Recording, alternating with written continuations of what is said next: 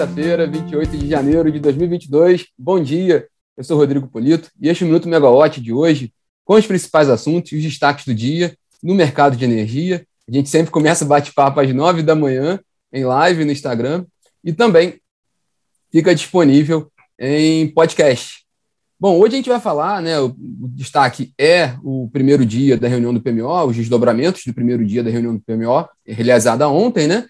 Também falar sobre o leilão de energia nova menos 4, que, porque a EPE já divulgou o resultado do cadastro, né, do, do, do, número de inscritos para o leilão, um número expressivo, como a gente costuma ver nos leilões de energia nova. E vamos falar também, claro, da agenda do dia dessa sexta-feira, que está bem interessante também.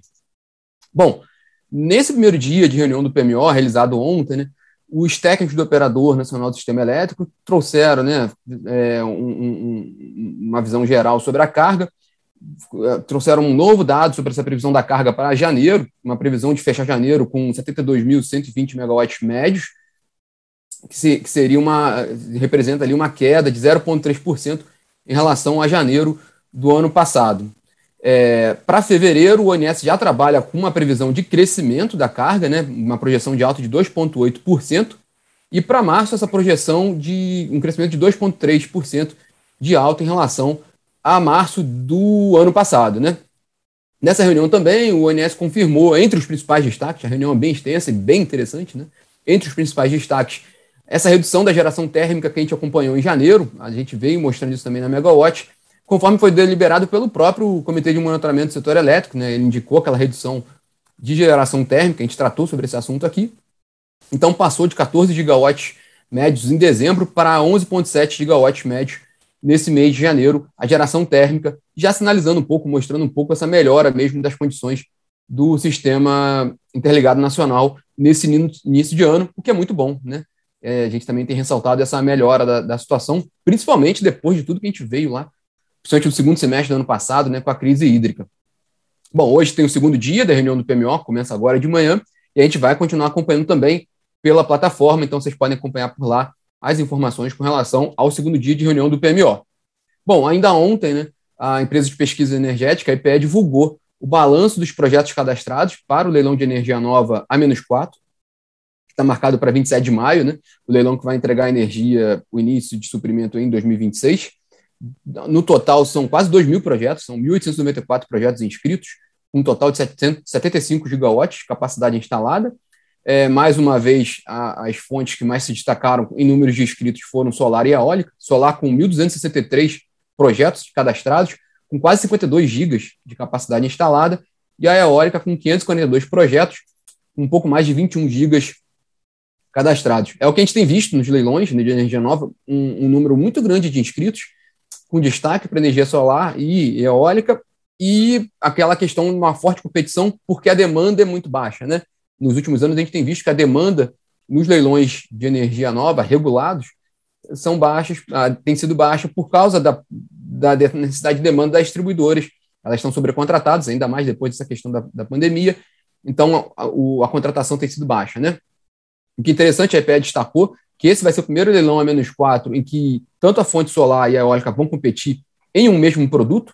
E a expectativa do, do, da EPE é que isso gere mais competição, claro, e uma redução de preços, beneficiando, então, no fim, o consumidor. Né? É, lembrando que, que o governo está trabalhando com a possibilidade de fazer seis leilões de geração em 2022. Então, seria os leilões regulares, né, o A-4 e o A-6 de energia nova. Também aquele leilão de energia existente A-1, A-2. Então, seriam os três principais leilões, né, os leilões convencionais que a gente costuma ter no mercado de energia anualmente mas também dois leilões ali, é, um aquele na conseguindo a orientação da lei da privatização da Eletrobras, né, que exige a contratação específica de fonte, no caso, por exemplo, de, de termoelétricas, então tem, vai estar previsto um leilão específico para essa questão, e também um leilão de reserva de capacidade, nos moldes do, desse último que a gente viu no ano passado, que contratou capacidade, né, separando capacidade e energia, um leilão inédito que a gente teve no, no, no mercado de energia brasileiro, e também um leilão para os sistemas isolados. É, esse é o plano que o governo tem traçado para esse ano. Né? Para fechar o pacote de ontem, foram divulgadas duas edições extras do Diário Oficial da União, uma estipulando o Plano Nacional de Contingência para incidentes de poluição por óleo em águas sob jurisdição nacional, e outra com a nomeação do almirante Natalício Risden como diretor-geral da parte brasileira de Itaipu. A gente noticiou muito isso durante a semana, né, porque o, o general João Francisco Ferreira renunciou ao cargo, então o Ministério havia decidido, pela, pela indicação do Natalício Risden, que já era o diretor financeiro de, da parte brasileira de Itaipu, ele vai ficar como diretor interino dessa parte financeira, até que se coloque um substituto, e ele vai assumir, assumiu agora, foi nomeado como diretor-geral da parte brasileira de Itaipu. É interessante porque, bom, é, é, é, um nome ligado né, ao ministro de Minas e Energia, Beto Albuquerque, mas é um nome que já estava dentro de Itaipu, porque é um ponto muito interessante e muito importante, porque está chegando próximo ali o fim né, do prazo do, do anexo C do Tratado de Itaipu, que, que trata justamente da comercialização da energia da hidrelétrica. Então, vai ter, vai ter que ter uma revisão desse acordo, desse anexo, e uma negociação entre os dois países. Já está batendo na porta esse prazo, 2023. Então, é um tema importante ali na agenda do diretor-geral e também de quem for assumir, né, quem vencer as eleições presidenciais desse ano, porque já vai ser sobre o novo governo que vai ter que ter essa, essa, esse novo acordo entre os dois países. É um tema que tende a crescer muito de importância nos próximos meses. Para hoje, como eu mencionei, temos o segundo dia da reunião do PMO, de fevereiro do ONS. Nos Estados Unidos, a Chevron, a petroleira norte-americana, divulga seu resultado do quarto trimestre de 2021 e o resultado anual né, do ano passado. E é interessante que notar porque é a primeira grande petroleira que divulga seus resultados do ano passado. Então a gente vai ter também traz um, alguns indícios ali do que a gente pode esperar para as outras empresas do setor, inclusive para a Petrobras. Né?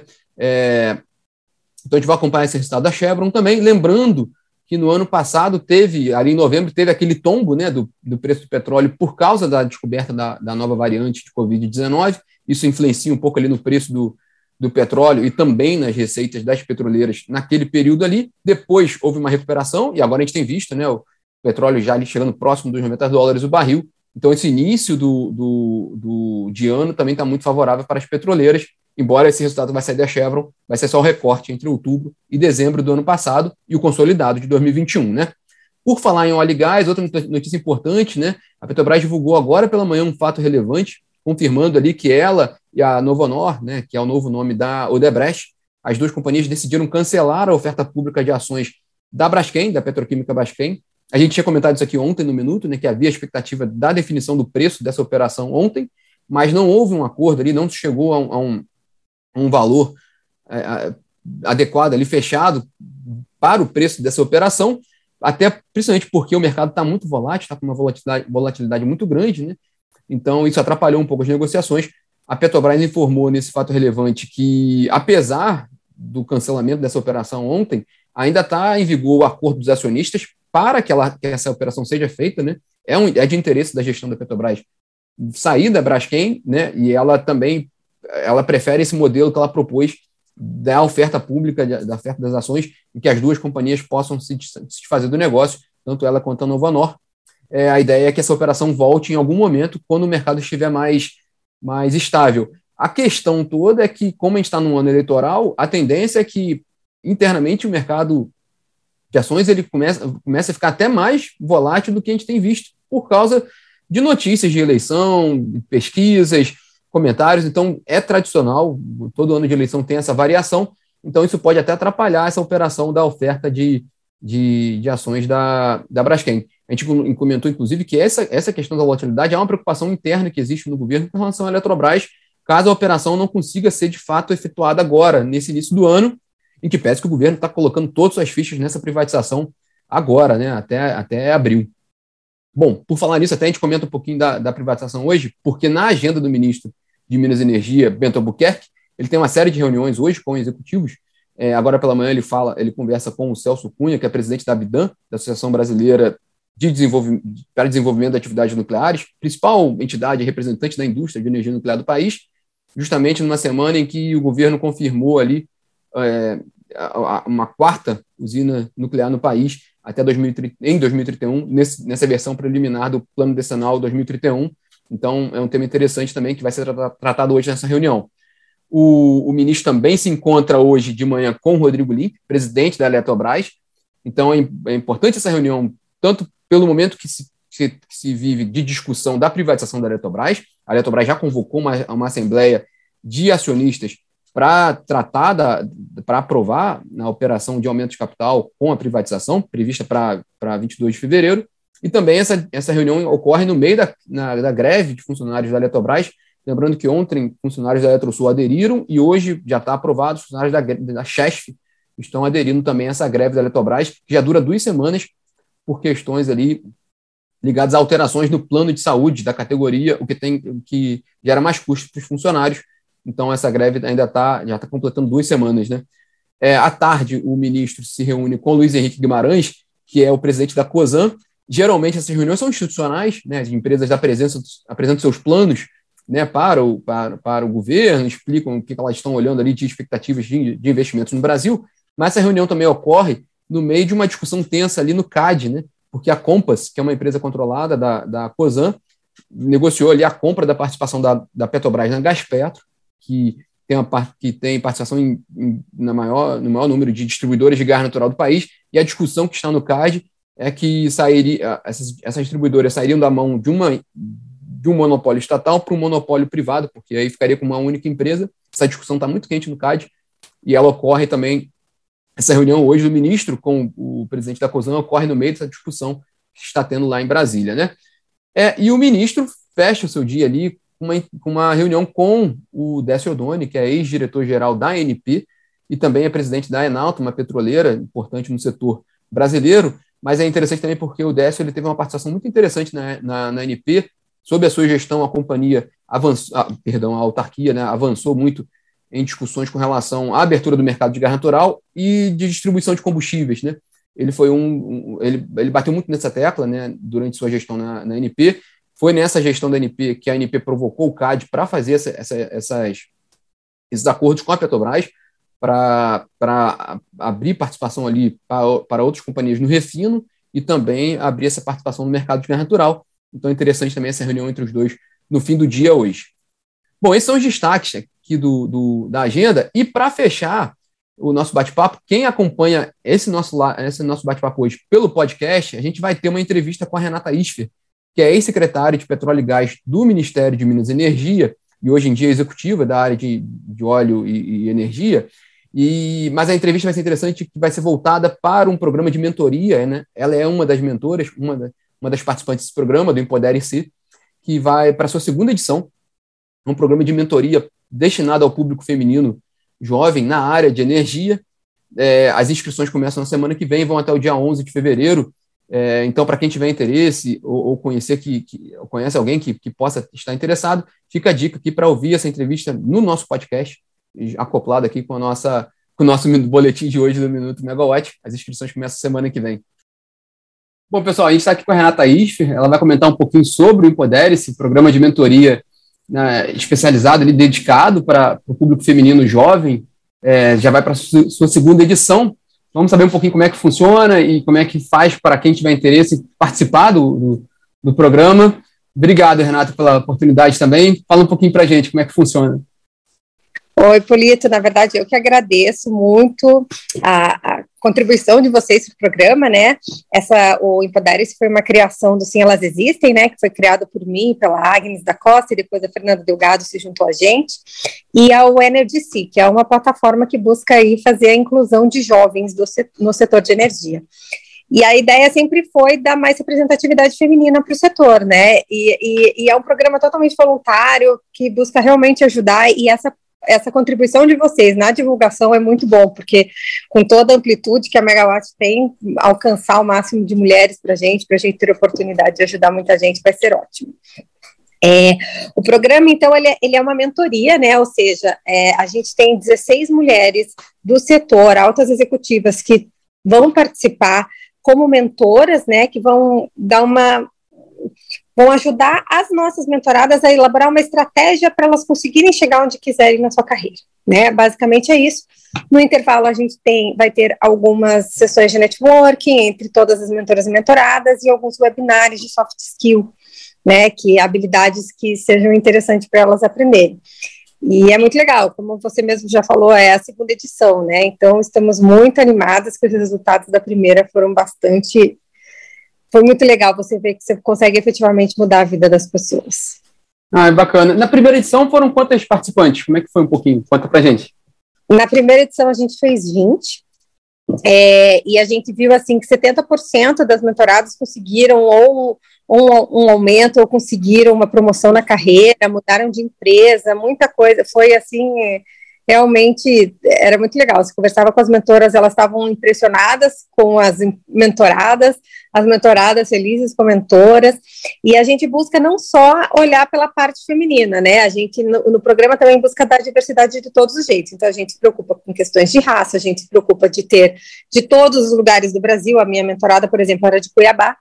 Né, a gente tenta setor elétrico, oil and gas, é, biocombustíveis, direito, engenharia, relações públicas, internacionais, a gente tenta dar o máximo de diversidade para que a gente tenha mulheres em todos esses lados. E esse ano a gente está incluindo mais um critério para ajudar aí na diversidade, que é a questão da LGBTQIA+, que também vamos estar dando aí tentar fazer essa inclusão, né? A gente acaba fazendo, ano passado a gente não tinha pensado nisso, acabou fazendo por acaso, mas esse ano a gente faz. E tanto a gente tenta buscar toda essa, essa questão de inclusão, tanto na parte das mentoradas como das mentoras, né? O famoso walk the talk. Não adianta você querer dizer que tem que ter diversidade e você não faz o seu dever de casa, né? Então, a gente busca fazer isso, e nas mentoras, e nos webinários, em tudo, né? A gente tenta dar o máximo de diversidade possível, não só não diversidade por diversidade, mas porque a gente sabe que com isso a gente está cada vez mais é, ampliando a qualidade do próprio programa. Poxa, muito bom. Nessa segunda, essa segunda edição, é, o, o, número de participantes, a ideia é que seja o mesmo? 20 participantes? Tem. Não, dessa vez. Vão ser 16 participantes, né? A gente está considerando é, aí o número de mentoras e, e um, um jeito que a gente consiga ter um controle e manter a qualidade, que já veio do ano passado, mas a gente entendeu que 16 seria um número mais adequado para a gente dar prosseguimento. Mas a gente vai hum. ter aí diretora, por exemplo, a Franceli Jodas, que é da que é diretora da PMG, a gente, bom, eu, a Agnes, a Fernanda, não preciso nem contar que a gente vai estar tá aí, né, a Thaisa Maciel, que é gerente executiva da Petrobras, da parte jurídica, a Camila Schotti, que é da, da Ené, de líder ali do setor, então tem muita gente é, participando, é, vai ser muito bom, realmente muito bom. É um timaço, né? E como é que é o, o cronograma? Assim, é, as, as, inscrições começam na semana que vem, né? Se você puder falar, falar um pouquinho do cronograma, né? O calendário para quem tiver interesse. Isso, justamente. É, semana que vem, começa dia 1 as inscrições vão até dia 11, tá? Quem que pode participar? A gente teve que fazer uma linha de corte, ele é um programa voltado para jovens que estão em começo de carreira ou que estão para começar a carreira. Então, tem que ter no mínimo 18, no máximo é, 40 anos, tem que ou tá no último ano do curso da faculdade, ou tem que ter é, tá tá, tá, é, ter até mestrado, mas não pode ter mais do que cinco anos de experiência no setor de energia, porque a gente quer alguém que efetivamente esteja começando a né? Então, é, os requisitos são esses, a gente vem divulgando tudo. No, no nosso LinkedIn do Sim Elas Existem e do NDC e no Instagram do Sim Elas Existem, se vocês jogarem Sim Elas Existem vai aparecer, e a partir de segunda, então, vai ter um formulário para preencher junto com o edital do programa, é, a primeira fase é só preencher ali e mandar o currículo, e quem for selecionada para a segunda fase, depois vai fazer um videozinho de apresentação falando sobre o que, que vai querer, quem você quer ser no setor energético e como você pode contribuir para o setor energético, e também uma cartinha de recomendação de alguém que tenha trabalhado com você, ou de um chefe, ou de um professor, alguém que possa testar aí as suas habilidades e os pontos em que, é, que veja que é importante o seu crescimento ainda, que queira ou não queira é um programa para trabalhar o crescimento de cada uma. Ah, muito bom, Renata. E aí, até uma ignorância minha, por exemplo, é, depois desse processo todo, como é que funciona? Assim, é, é um dia de mentoria, aí depois vocês acompanham o, a pessoa? Por, por é. Pergunto justamente para não saber. Sim, sim, não, uma mentoria, na verdade, assim, ela é diferente de um coach, né? Um coach vai te dar, vai, meio que dar uma receita de bolo e vai e, e te orienta, assim, em questões que vão te acompanhando. O, também não é uma terapia, você não vai discutir o passado, não vai lá para ficar, ah, meu Deus, está acontecendo, né? Ele, ele, na verdade, é bem isso, você vai fazer uma estratégia para você alcançar os seus objetivos. Então, é, você vai ter uma reunião com a sua mentora, a sua mentorada e a mentora, é, numa reunião de uma hora, uma vez por mês, mas é claro que pode acontecer de se reunir mais vezes, isso vai muito da relação que é desenvolvida de confiança, de vulnerabilidade mesmo, entre mentor e mentorada, mas no mínimo uma hora por mês, entre mentor e mentorada. É, no começo é muito mais sobre autoconhecimento e sobre conhecimento da mentora sobre ela, então você vai ter a sua visão sobre você e a visão que os outros têm de você, tem toda uma metodologia por trás. No final de cada uma das sessões de mentoria, você tem um desafio pessoal que você deve correr atrás aquele mês, e, enfim, vai tratando disso todos os meses. E nos intervalos, então, vai ter é, alternado os meses, uma reunião com todo mundo para você poder fazer um networking, discutir mais e estar tá todo mundo junto, porque nessa vida todo mundo aprende com todo mundo, né? E, e, e, tanta gente, né? Uma das coisas que eu mais falo é que a gente, como mentor, aprende, cresce, vê muita coisa, é muito legal. E no, nos outros meses, então, vão ter webinars, né? A gente está programando webinars sobre negociação, webinários sobre como que está o mercado de trabalho, né? Além de aproveitar os webinários do ano passado, que ano passado a gente falou sobre muitas coisas interessantes, como inteligência emocional, sobre o que é feminismo também, né? A gente não pode deixar isso de lado. É, sobre questões de, de liderança, é, várias coisas que foram, foram bastante agregadoras e que, inclusive, servem para o próprio debate que acontece com as mentoras, né? A duração do programa é de um ano, Vai começar em abril e vai até março do ano que vem. Legal, muito bacana, muito bacana. Obrigado também por, por ter compartilhado conosco essa informação. A gente tem super interesse em, em é um dos papéis nossos aqui na Megawatt de atrair o pessoal mais jovem, trabalhar com, questão de conhecimento, né? Então tem tudo a ver e, e é bem bacana essa oportunidade. Parabéns pelo trabalho de vocês. Obrigada e parabéns pela Megawatt. A gente acompanha aqui o crescimento de vocês e a qualidade do conteúdo, sempre muito feliz de ver tudo.